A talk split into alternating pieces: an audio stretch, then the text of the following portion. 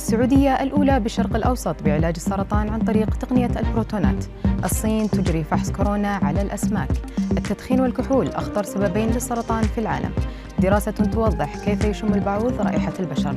أبرز أخبار الساعة الأربع والعشرين الماضية في دقيقتين على العربية بودكاست. تتسابق الدول طبيا في توفير تقنية العلاج بالبروتون على نطاق واسع في مستشفياتها. منها السعودية التي تحتضن مركزا لعلاج أورام السرطان بتقنية البروتونات.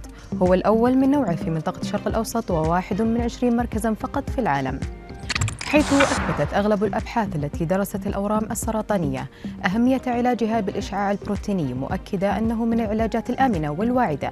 نظير قدرته الفائقة على تفكيك الخلايا السرطانية إلى جانب محدودية أثاره الجانبية إذ أن معظم طاقة الإشعاع تنصب على الورم ما يقلل من تأثر أعضاء الجسم الأخرى بالبروتونات فتبقى سليمة من دون أدنى ضرر.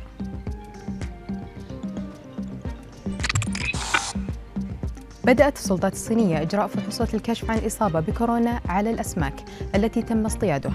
وجرى تداول مقاطع مصورة لأخذ مسحة من الأسماك في مدينة شامن الساحلية على نطاق واسع في الإنترنت في الصين حيث أكد ممثل عن إدارة الصحة في شامن أن السلطات لم تخضع الصيادين العائدين لاختبارات فحسب ولكن أيضا السمك الذي اصطادوه.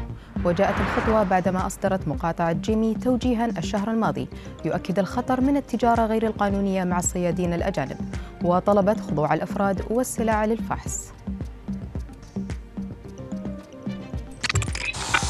نحو نصف الإصابات بالسرطان في كل أنحاء العالم ينجم عن عوامل خطر معينة أبرزها التدخين والكحول.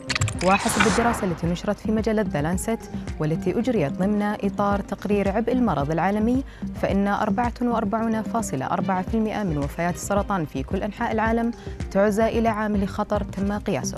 فيما شددت الدراسة على أهمية التدابير الوقائية من دون أن تعتبرها حلا يمنع المرض كليا وأن الوقاية يجب أن تتواكب مع التشخيص المبكر والعلاجات الفاعلة.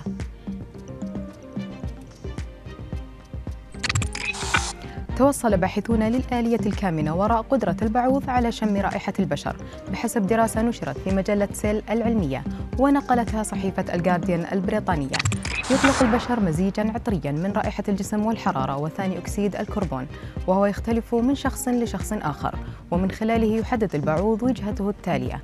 وفي حين أن معظم الحيوانات لديها مجموعة محددة من الخلايا العصبية التي تكتشف كل نوع من أنواع الرائحة يمكن للبعوض أن يلتقط الروائح عبر عدة مسارات مختلفة.